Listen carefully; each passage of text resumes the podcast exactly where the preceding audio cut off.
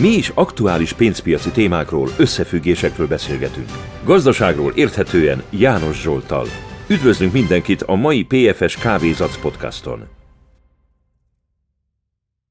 A tegnap egy nagyon-nagyon jó felvételt sikerült készíteni az Ildikóval, az aktuális divány beszélgetés. Gondolkoztam azon, hogy legyen belőle egy podcast, de azt, azt akkor szét kellene szedni ilyen 20 percre, kvázi degradálni, és ezt nem csinálom meg, hanem az megmarad legkésőbb péntek vagy szombaton a YouTube csatornán, vagy a, a PFS newsletterbe benne lesz, és itt van más téma, amit kézbe veszek, mert minden aktualitás mellett, ami ma délután a legtöbb figyelmet magára vonja, Érdekes médiában nem lehet ebből sokat hallani, és nincsen nagy, nagy hír ennek, de Krisztin Lagárnak a lépése vagy a döntése lesz, a kommunikációja lesz, erről majd hónap reggel tudunk beszélgetni. Ami aktuálisan az asztalon van, és ez jön a leggyakrabban termék elemzés oldaláról, az olyan termékek, amit beküldnek ügyfelek, hát nem ügyfelek, hanem, hanem hallgatók, podcast hallgatók, vagy, vagy olyanok, akikkel még nem volt érintkezés, de megtudják, hogy ilyen termék elemzést készítünk. A legtöbb olyan termék, ami most az asztalra kerül, azok olyan termékek, amelyek um, nincsenek direkt közel az aktuális mindennapi piac árképzésekhez, hanem valamilyen konstrukciókon keresztül távolabb vannak. És ez a távolabb lét a piactól, ez oda vezet, hogy ezek a termékek bizonyos időszakokban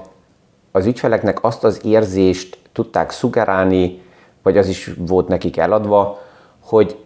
ezek nem ingadoznak nap, mint nap, és aki ezt megveszi, annak nyugodtabb az élete, és nem kell azzal foglalkozzon, hogy mi történik a, a világgazdaságba, és ezek a termékek nagyon sokszor valamilyen formában ingatlanokkal vannak összefüggésbe. Egy olyan, nem, nem is csak egy terméket veszek ma kézbe, hanem egy olyan portfóliót, amelyikben mind a három, vagy akár több ingatlanféle kategória is benne van. Ingatlan részvény, direkt fizikális ingatlan, ahol direkt benne is van a telekkönyvbe a befektető, ingatlan alap, és akár olyan úgynevezett certifikát, amelyiknek a neve az, hogy valamilyen formában ingatlannal összefüggésben van, de ha teljesen tisztán megnézzük, akkor nagy a valószínűsége, hogy az a pénz, ami ezen a terméken keresztül bekerült a pénzügyi intézményhez, az nincs ingatlanba, de így az első lépésben nagyon sok ügyfélnek ez teljesen mindegy, addig, amíg ő megkapott egy valamilyen ígért értéket, hogy ezt visszafizetik nekik. Az ingatlan részvény azért érdekes, mert ez van a legközelebb a piachoz, és hogyha megnézzük, hogy az ingatlan részvények mikor kezdtek el reagálni a kamatváltozásokra, akkor azt látjuk, hogy a kamat lépések Európában is elindultak 2021, úgy körülbelül márciusában, áprilisától, és az ingatlan részvények azok még egyből azonnal nem reagáltak, azt lehet mondani, hogy az első kamatlépés a Fed oldaláról ugye megvolt márciusban, aztán lekövette ezt az Európai Központi Bank, és lényegében az ingatlan részvények legelőször elkezdtek erre reagálni 2021 decemberébe, tehát egy fél éve később. Azelőtt már stagnáltak, tehát ódalaztak, nem emelkedtek tovább. Ez ugye azt mutatja, hogy az, az, az a likviditás beáramlás, ami azelőtt volt, az nem történt már meg, tehát ez a kamatlépés, az első pár kamatlépés oda vezetett, hogy az likviditás beáramlás a részvényekbe, az ingatlan részvényekbe már nem történt meg, és az árfolyamok korrekció irányába egy fél évvel, három évvel később kezdtek el mozdulni. Um, miért nem gyorsabban? Hát ha visszaemlékszünk, és mai szemszögből azt mondani, hogy hát logikus, hogy a kamatok ilyen dimenzióban ilyen gyorsan emelkedtek, azt kell mondjam, hogy visszamenőleg lehet okos lenni, de nem volt annak idején logikus. Ha visszaemlékszünk, 2021 márciusában, áprilisában még az volt a konzenzus, hogy nem lesz á, szükséges olyan radikális kamatemelés, mint amit most már láttunk, sőt, a gazdaság ezt ki sem fogja bírni, ezért ez nem fog megtörténni. És az infláció az hamarabb vissza fog jönni. Tehát olyan több paraméter volt, ami ezt, ezt, ezt, ezt szugerálta, vagy ezt lehetett belőle kivenni. Ehhez párhuzamosan ingatlan alapok abszolút nem reagáltak. Ha megnézzük, hogy mikor reagáltak legelőször ingatlan alapok arra, hogy kamatemelések történtek, lényegében 2023 novemberébe reagáltak az ingatlan alapok. Tehát, és főleg olyan alapok, amelyeknek a, az árfolyamai nem a mindennapi ingatlan részvényekből tevődtek össze, hanem ez olyan alapok, amelyiknek az árfolyamai szinte ilyen lineáris volt, nem volt semmi ingadozás benne, mert az érték megállapítása az könyvvizsgálók oldaláról történt meg évente egyszer vagy kétszer, tehát nem a mindennapi piacnak a mozgásából állapították meg, hogy akkor milyen érték az, amit ma ki lehet adni, amin egy új befektetőbe tud jönni, és az, aki ki szeretne szállni az ingatlan alapból, milyen áron tud kimenni. Tehát nem a piac képezte ezt le, hanem a könyvvizsgálók. Tehát ezzel már el volt időbe tolva bármilyen piaci mozgás és reakció ezeknél az alapoknál. Nagy valószínűségre ezekről ma nem is beszélgetnénk, beszélgetnénk, ha a kamat emelés nem ment volna abba a gyorsaságba tovább, és nem emelkedett volna ilyen dimenzióra, mert a, az első pár kamat lépéssel már likviditás lett ki, kiszívva, kivonva például ebből a likvid ingatlan piacokból. Tehát egy picit csökkent a kereslet. De minden kamat lépéssel megjelent egy olyan alternatíva, hogy az a tőke, amelyik az ingatlanok irányába ment, mert az, azt látta, hogy az ingatlanok profitálnak az alacsony kamatszintből, főleg az alacsony kamatszintből, hogy hiteleken keresztül a kereslet konstrukciója annyira erősre lehetett emelve, az a tőke minden kamatlépéssel egyre erősebben és erősebben jött ki az ingatlanpiacokból,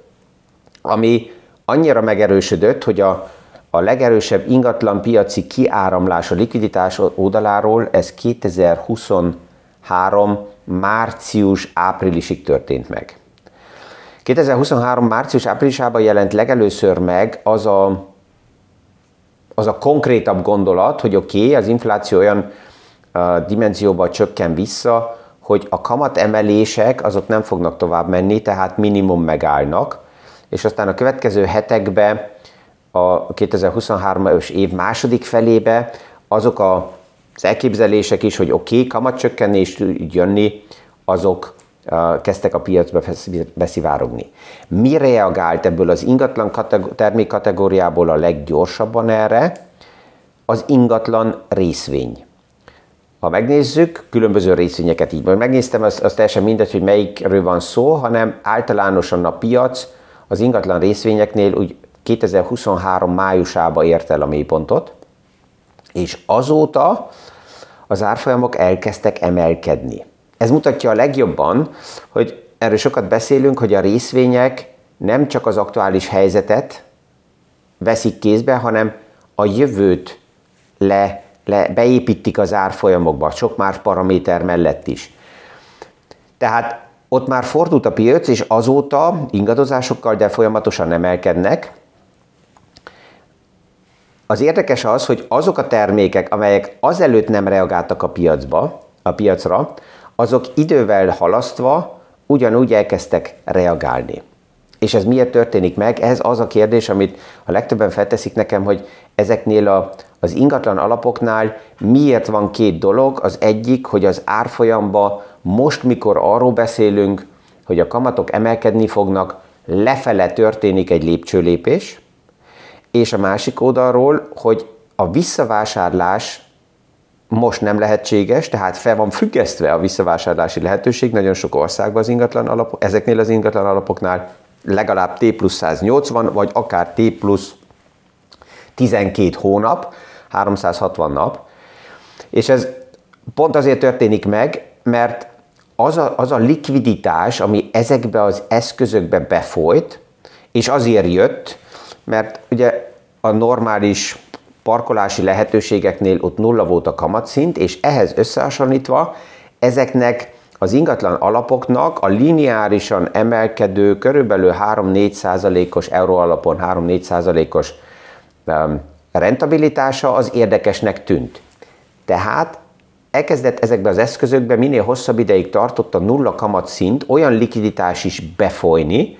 amelyiknek alapjában ott nem lett volna helye. Miért? Hát azért, mert ha valójában megértem, hogy ingatlanról van szó, akkor ilyen áttett terméken keresztül is érdemes arra figyelni, hogy oké, okay, hogyha ha ingatlan vagy ingatlanhoz közeli terméket veszek kézbe, akkor ennek a konstrukciónak a hosszú távolsága fejbe kell legyen nekem, mert hogyha fizikálisan megveszek egy ingatlant, akkor általában az ingatlan sem veszi ma senki meg egy fél évre, egy háromnegyed évre, akár egy évre, a leg, legtöbb ingatlan tranzakció az inkább hosszabb idősávokra történik meg. És ebből a, az ingatlan termékből, ahogy emelkedtek a kamatok, ott is elkezdett likviditás kiáramlani. De ugye ez nem képződött le annyira gyorsan az árfolyamokban, mint a részvényeknél, mert nem napi szintű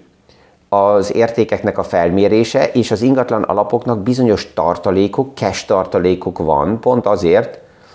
hogy ezzel tudják biztosítani azt, ami napi szinten cashflow mozgás, és ne kelljen állandóan ingatlanokat eladni. És itt jön a kamat emelésnek a radikalitása, ami átüt ezekbe a termékekbe, hogy a gyorsaság és az a, az, az, az a dimenzió, amivel a kamatok emelve lettek, egyik oldalról azoknak, akik nagyon rövid időre ezt a terméket nézték, és látták, hogy oké, okay, van alternatíva, ahol több kamatot kapok, mind ezekbe a termékekbe kezdték kivonni a likviditást, egyre többen, nem csak a normális szinten.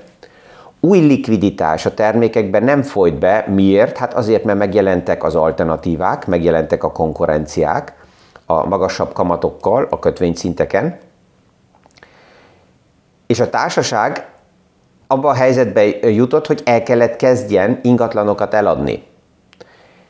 De ez párhuzamosan, mivel nem csak az alapoknál állt meg a likviditás, hanem az egész ingatlan piacba, ezért ugye azt a helyzetet eh, generálta, hogy ingatlanokat eladni azért, hogy ki tudjam fizetni a befektetőt, azt jelenti, hogy könyv ár alatt kell eladjam az ingatlant,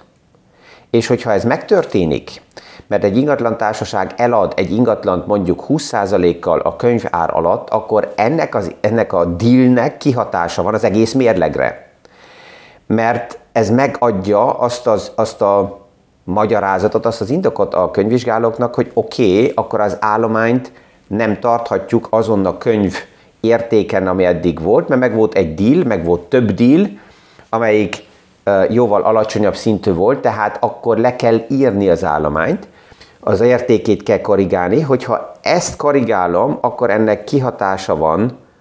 az árfolyamokba, és ezért jön létre ezeknél a lineáris termékeknél ilyen lépcsőszerű ár visszacsökkenés szinte egyik napról a másikra, plusz az alapkezelők előre menekülve megtették azt a lépést, hogy azt mondták, oké, okay, mivel a szabályzó, a központi bankok megadják, vagy a nemzeti bankok megadják a lehetőséget hogy felfüggesszük egy ideig a visszavásárlást, mert ez leveszi a várunkról az eladási nyomást, ezért mentek ebbe a lépésbe bele. És az érdekes az, hogy olyan ügyfél is, akinek a portfóliójában szinte minden forma ingatlan kategória benne van, hogyha ezt nem eléggé nyugodtan, higgadtan tudja kezelni, akkor sajnos ott is hajlamos rossz lépésekre, rossz reakciókra. Egy olyan portfólió elemzés kérdése került az asztalra, ahol mikor megnéztük, hogy mi történt például az ingatlan szektorban az elmúlt években, azt lehetett látni, hogy pont a 2023-as év májusába dobta ki az a befektető az ingatlan részvényt a portfóliójából, mert nem az összes összefüggés nézte, hogy honnan jönnek létre az árfolyamok, mi történik a kamatokkal, milyen a gazdasági wording, a kommunikáció, a narratíva, hanem csak az árfolyamot nézte. És mikor kidobta a részvényt, ez szinte a mélypontja volt annak az ingatlan részvényfejlődésnek, akkor azt mondta, hogy hát ha megnézem az árfolyamot, akkor az sokkal erősebben csökkent, mint például egy másik alternatíva, és konkrétan az ingatlan alapot vette kézbe, és azt a lépést megtette, hogy kivette a részvényekből a likviditást a legmélyebb ponton, áttette ingatlan alapba, mert azt mondta, hogy itt akkor akartam parkolni az összeget addig, amíg látom, hogy a piac milyen irányba fordul. Most, mikor látja, hogy az ingatlan részvények a mélyponttól emelkedtek, elég erősen, és akár ki akarja venni az ingatlan alapból a pénzt, azt most nem tudja kivenni, mert annak a visszavásárlása fel van függesztve, és időközben átütött az ingatlan alaphoz is az az árfolyam korrekció, eh, ami a kamatok miatt jött létre. És, és ez, ez, ez a példa is ugye azt mutatja, hogy eh, én értem, amikor emberek azt mondják, hogy én azért akarok egy bizonyos termékkategóriát és azt az ígéretet megvenni, mert nem akarok foglalkozni összefüggésekkel, nem is akarom azt megérteni, vegye valaki le a vállamról ezt, és adjon kevesebbet, de azt lineárisan. És ehhez, hogy lineárisan valami működjön, és valaki levegye ezt a vállamról, ehhez két dolog kell. Kell elég likviditás a piacba, annak a mérlegébe, aki ezt megteszi, hogy ebből a likviditásból, akár hiteleken keresztül ezt tudja financírozni. Általában ez azt is jelenti, hogy megfelelőek kell legyenek a marzsok e mögött, mert ingyen ezt nem fogja jótékonyságból senki megcsinálni. És ha a piacban vannak olyan helyzetek, mint most, 2021 márciusától mostanig, hogy ennyire durván féket húz a gazdaság, akkor ennek kihatása van a likviditása, és azt látjuk, hogy ez megadja annak is az esélyét, hogy egy ilyen vállamról levett terméknél is jelenkezik a realitás. Tehát egy ideig el tudom torzítani a képet, és azt mondani, hogy engem nem érdekel a valóság, de minél tovább tart a valóság, és a pufferek kikerülnek a piacból, annál nagyobb a valószínűség, hogy persze ez hozzám megérkezik. Há, négy, négy paraméter van, ami ezt a szektort érinti, és ez, ez megérkezik szinte minden termék konstrukcióba. Az egyik a rövid likviditás kiáramlása, ami már azt lehet mondani, hogy ez megtörtént. Tehát most már esetleg még menekülő kiáramlás lehetne, amiatt, mert ugye értékkorrekciók történtek, de hogy pont ez az utolsó pánik kiáramlás ne történjen meg, ezért vannak felfüggesztve a visszavásárlások. A második, ami megváltozott, az az eladási lehetőség a piacba, mivel hiányzik a likviditás, ezért olyan egyszerűen ingatlanokat pillanatnyilag nem lehet kívánságárokon eladni, és ebből likviditás. Ha ezt megtennék ár alatt, akkor ez a többi állományt érintené. Megvannak a következő problémák a hitel oldalán, magasabb kamatok, nehezebben hozzájutni hitelekhez, tehát onnan likviditást magamnak behozni sokkal nehezebb. És jönnek az új investíciók az ingatlan állományra rá, hogyha ez nem ESG megfelelő, vagy energia oldaláról megfelelő az ingatlan, akkor oda pluszba kell investíciókat betenni. A jó hír, és ez megint az összefüggésből kívülről látva a piacot, hogy megint az ingatlan részvények azok, amelyek előre szaladnak és mutatják azt, hogy már fordulnak a hosszú távú kamatok, fordul a piac, mert azokba már megint áramlik be a likviditás, ahogy az eleinte is mondtam, 2023 májusától körülbelül um, folyamatosan reagálnak erre az eszközök, és a többiek azok persze nem reagálnak azonnal, hanem ugyanúgy idővel halasztva később fognak reagálni, ugyanúgy, mint ahogy lefele később reagáltak, ugyanúgy a másik irányba is később fognak reagálni. És ezért um, remélem, hogy, hogy ez, ez, ez, ezek az összefüggéseket sikerült majd picit így feldolgozni, biztos, hogy vissza fogunk még sokat térni ezekhez a témákhoz, mert ha valamire rengeteg kreatív termékkonstrukció rá van építve, akkor ez az ingatlanokra van ráépítve, és két ingatlan az nem ugyan egyforma, vagy egyik ingatlan, másik ingatlan nem ugyanaz, és még arra nem is tértem vissza, hogy az, ami nincsen valamilyen termékkonstrukciókan áttett verzióban az ingatlan a, por, a portfólióban, hanem direkt fizikálisan a telekönyv van itt, hogy, hogy azoknál mi történik, és annak milyen a kihatása a portfóliómra, mert arra is jön néha az a, az a kijelentés befektetők oldalára, hogy azért tetszik nekem ez az ingatlan, mert ott nincsen ingadozás, és nincsen árfolyam mozgás, tehát ott nyugodtan, stabilan marad minden. Ez is egy torzított kép, mert addig, amíg nem teszem ki a kirakatba, és nem mondom azt, hogy ezt már eladom, vagy akár tárgyalok is valakivel, hogy ezt megvegye, addig nem is látom, hogy a mai értéke ennek az ingatlannak milyen. És ez ugye a, a, ugyanabba a kategóriába hozza azt a kérdést, hogy mennyire tudom kezelni a napi transzparenciát és a gazdasági hatásokat, mennyire értem a torzított képeket, ami úgy tűnik, hogy nincsen ingadozás, de ott megvan egy megfelelő puffer, mert anélkül ez nem működne, és mennyire menekülök teljes piacból kivont meg én úgy nevezem intranszparenciába, és bebeszélem magamnak, hogy annak az ingatlanak az ára nem is mozdult soha, és csak felfele megy, mert hát mivel nincs piacon, ezért magamnak bármit be tudok beszélni. Ezekkel a gondolatokkal elbúcsúzok a mai napba, sikeres tárgyalásokat kívánok mindenkinek, és a viszonhallása a hónap reggeli PFS Kávézac podcastig. Mi is aktuális pénzpiaci témákról, összefüggésekről beszélgetünk. Gazdaságról érthetően János Zsoltal. Üdvözlünk mindenkit a mai PFS Kávézac podcaston!